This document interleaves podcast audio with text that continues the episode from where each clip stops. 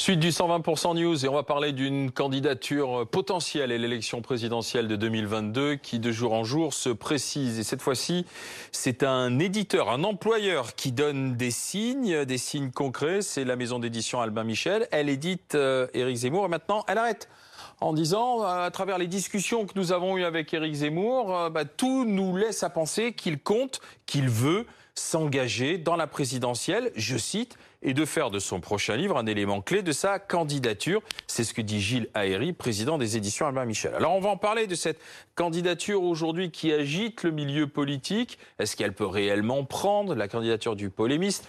Euh, Combien de divisions aussi pour s'engager? Qui pour financer? Euh, sur euh, quel électorat peut-elle euh, grappiller des, voix? On va parler avec Benjamin Duhamel et Laurent Neumann, nos éditorialistes politiques BFM TV. Mais nous sommes avec Jean. Jean est membre de Génération Z. Bonsoir Jean. Merci d'être en direct avec nous. Vous avez euh, collé des affiches Zemmour président du côté de Lyon. Euh, donc vous le savez déjà, il, est candidat donc pour vous. Moi, vous savez, je j'en sais absolument rien et justement, moi, l'intérêt de mon action et ce pourquoi, avec euh, des dizaines de militants euh, dans le département du Rhône, nous collons et ce pourquoi nous militons, c'est précisément pour qu'il entende notre appel et pour qu'il euh, se porte candidat, justement.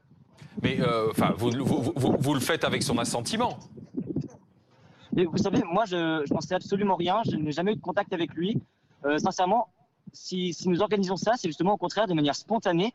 Et on sent de manière spontanée qu'il y a vraiment un engouement au niveau local, un engouement autour de sa candidature qui fait que chaque jour, euh, des personnes, euh, suite à l'écho de nos actions sur les réseaux sociaux euh, ou même sur le terrain, chaque jour, des personnes rentrent en contact avec moi pour nous aider justement à, l'appeler et, à, lui montrer, à montrer aux médias, à montrer aux, personnes qui sont sur les réseaux sociaux et à montrer à la France pour montrer à, voilà, à tout le peuple que des gens se portent favorables à l'idée d'une candidature d'Éric Zemmour. Pour vous, pour, pour vous Jean, Éric Zemmour, c'est une candidature de droite, de droite nationale, souverainiste euh, très honnêtement, moi, je suis plutôt à l'origine un sympathisant euh, qui était assez proche euh, de l'UMP à l'époque, notamment de François Fillon.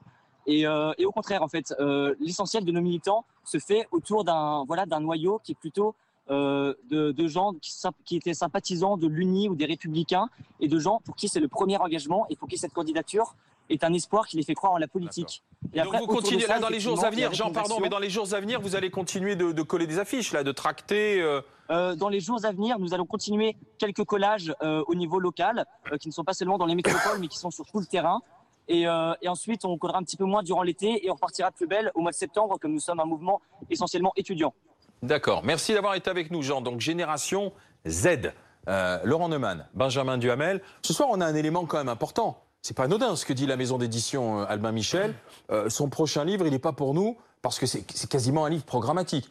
Donc, on a franchi un pas supplémentaire vers la candidature euh, d'Éric Zemmour. Oui, je vous rassure, euh, Albin Michel n'a pas envie de faire taire Éric Zemmour. Albin Michel a déjà publié quatre ou cinq livres euh, d'Éric Zemmour et que si Albin Michel est contraint de prendre cette décision, c'est-à-dire en clair de renoncer à publier un livre qui est attendu comme sur, sur la base à peu près de 2 ou 300 000 exemplaires, autant vous dire que c'est une décision qui doit peser pour, pour mmh. Albin Michel. Donc s'ils le font, c'est sans doute pour des raisons extrêmement politique. Il se trouve que Éric Zemmour a sans doute dit à son éditeur que ce livre qu'il s'apprête à publier en septembre va être un élément majeur, central même, déclenchant de sa campagne électorale, euh, une sorte de programme avant l'heure et euh, Albin Michel euh, non, considère qu'ils ne veulent pas que bah l'image de le disent, ils le disent, il change de statut. Et eh oui, il, n'est plus un écrivain pour nous. Il n'est plus journaliste, essayiste ou écrivain. Il devient un homme politique et beaucoup d'hommes politiques ont lancé leur, leur campagne électorale avec des livres. Ça, c'est absolument pas nouveau. Sauf qu'Albin Michel ne veut pas endosser la campagne d'Éric Zemmour. Benjamin Duhamel. Oui, c'est très intéressant ce qui se passe ce soir parce qu'en réalité, sur la candidature d'Éric Zemmour, on avait des bruits de coulisses, d'entourage, euh, des phrases euh, elliptiques d'Éric Zemmour, ou elliptiques plus ou moins d'ailleurs, quand il disait, faisait référence à Jacques Bainville, un journaliste qui avait regretté de ne pas s'être engagé. Mais là, c'est la première fois qu'une source officielle, par la voix d'un communiqué de presse, à l'AFP, en l'occurrence le président des éditions Albin Michel, dit en substance, j'ai eu une conversation avec Éric Zemmour en face à face, conversation franche, échange très franc. Qui m'a donc confirmé Mmh. qu'il euh, réfléchissait, ben plus qu'il réfléchissait, que le livre allait représenter une pierre, un acte de candidature. Donc c'est la première fois que c'est dit de façon aussi nette. Et le deuxième- Géraldine Vosner nous disait tout à l'heure, parce que Le Point a fait une Ouais. enquête sur Zemmour, qu'il s'engagerait sûrement au mois de septembre prochain. Oui, mais sauf que voilà, et ça, j'en viens au deuxième commentaire. C'est ça qui est intéressant, c'est que le calendrier qui était prévu initialement par Zemmour était là de jalonner avec des petits cailloux, des petites cartes postales, quelques déplacements ici ou là, et d'attendre septembre avec la sortie de ce livre. Mais là, en réalité, avec cette clarification d'Albin Michel qui dit moi en l'état, je suis plus. Que va-t-il se passer pour les autres employeurs d'Éric Zemmour? Parce qu'on voit bien qu'aujourd'hui, Éric Zemmour est dans une forme d'ambiguïté qui lui permet de continuer à parler comme un chroniqueur, comme un polémiste, comme un journaliste, tout en laissant le flou euh, sur ses ambitions. À partir du moment où on a Albin Michel qui dit bon bah voilà, c'est très clair, il va s'engager pour 2022. Que va faire le Figaro? Que va faire la chaîne de télévision qui travaille euh, pour lui? Ça peut être un sujet qui, en réalité, le force à clarifier assez vite parce que pour le coup, ça c'est vraiment un truc de vieille politique de dire j'ai pas tout à fait réfléchi, euh, c'est une possibilité, euh, je me laisse le temps. Là, on voit bien qu'il va être contraint assez vite, d'une façon ou d'une autre, lui ou son entourage, de dire quelles sont ses intentions. Ouais. Ou alors démentira-t-il tout simplement le communiqué de presse d'Albin Michel? Laurent Neumann, mais euh, être candidat à l'élection présidentielle, on a eu des, candidatures euh, fantaisistes, sérieuses, individuelles, isolées, en dehors des, des partis politiques. Mais enfin, il faut se lancer, il faut un réseau, euh, il faut de l'argent, il faut euh, du monde, et c'est pas faire injure à Génération Z de dire que voilà, c'est peut-être pas eux qui vont faire la campagne électorale d'É- d'Éric Zemmour. C'est compliqué à mettre en place cette structure. J'espère qu'Éric Zemmour y a réfléchi et qu'il ne compte pas sur l'appui de quelques dizaines de militants pour aller, euh, pour aller euh, coller des affiches dans un millier de villes. Je vous rappelle qu'il y a 36 000 communes dans, dans ce pays. Donc on est très très loin du compte. Pour faire une campagne présidentielle, il faut 500 signatures. C'est difficile à avoir. Des candidats chevronnés, soutenus par un parti et ayant de l'argent, Jean ont par le passé eu du mal parfois à obtenir ces, ces 500 signatures. Il vaut mieux être adossé à un parti politique, c'est quand même plus facile. Il faut lever des fonds. Je vous rappelle qu'on peut dépenser jusqu'à 22 millions d'euros pour une campagne présidentielle. Trouver 22 millions d'euros auprès de bailleurs de fonds, ça n'est pas simple. Euh, bref, il y a toute une série d'étapes euh, à franchir. Et des élus peuvent se ranger, des élus locaux euh, qui, Alors, euh, qui, des- peuvent- qui- qui- et ça lui permettrait de disposer d'une d'une logistique ou d'un maillage territorial. Ils peuvent se ranger derrière le panache d'Éric Zemmour. Alors c'est là où j'en viens à l'analyse politique.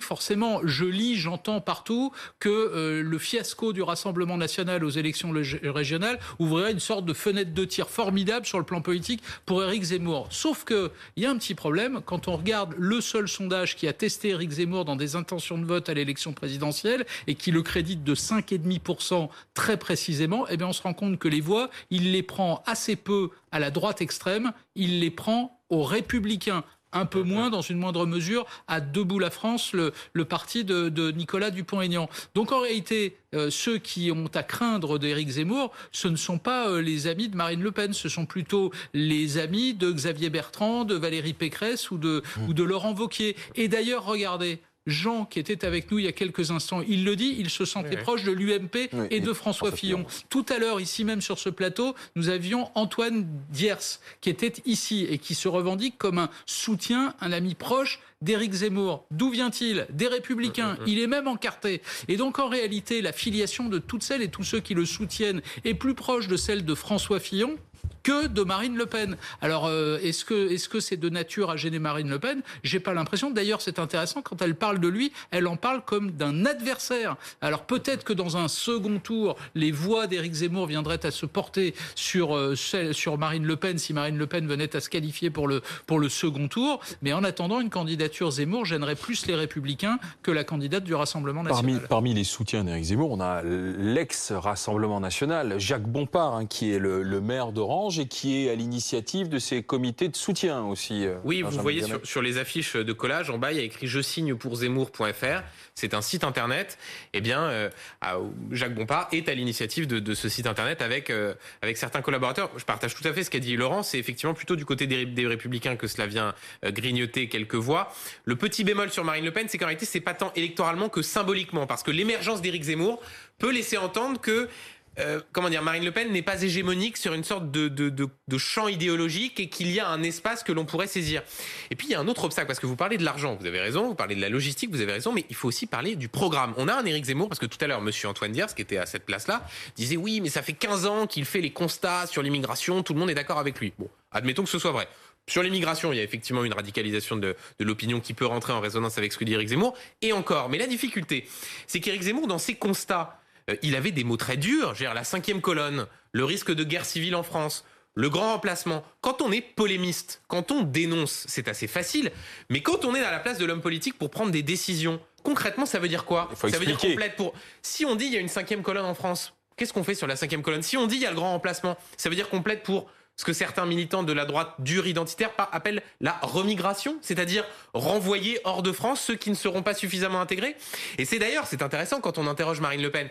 Elle-même, elle se dit moins radicale qu'Éric Zemmour. Et elle dit, mais attendez, Éric Zemmour, très bien, il fait ce constat, mais concrètement, qu'est-ce qu'il fait Donc, entre les Oui, mais les constats, les diatribes du polémiste et un éventuel programme politique, il y a encore un chemin, un espace qu'Éric Zemmour n'a pas comblé. d'autant qu'il faudra montrer comment on l'incarne, ou comment il l'incarne, avec quelle personnalité, qui pour me suivre, qui pour incarner la sécurité, qui pour incarner la lutte contre l'immigration, qui pour incarner le roman national, le, le retour à l'éducation, aux fondamentaux de l'éducation nationale aussi? Une question toute simple. Qui euh, formerait le gouvernement d'un Éric Zemmour, président de la République? Et quel serait le programme? Parce qu'effectivement, Éric Zemmour parle beaucoup de ces sujets-là, mais tous ces sujets tournent autour de l'immigration. Pour Éric Zemmour, l'immigration Ouais. est la cause de la plupart des maux qui touchent ce pays. Mais quand on devient président de la République, ou en tout cas quand on aspire à le devenir, il faut dire des choses sur bien d'autres sujets qui vont très au-delà de l'immigration, de la sécurité ou des questions de laïcité. Il faut parler économie, il faut parler social, la réforme des Mais- retraites, qu'est-ce que l'on fait, les comptes publics de la nation, l'éducation. Il y a beaucoup d'autres sujets. Mais je vais faire un, un raccourci. Ça peut être un Trump à la française, euh, Éric Ah, Zemmour sauf que Donald Trump, pardon, euh, il avait l'appui des républicains,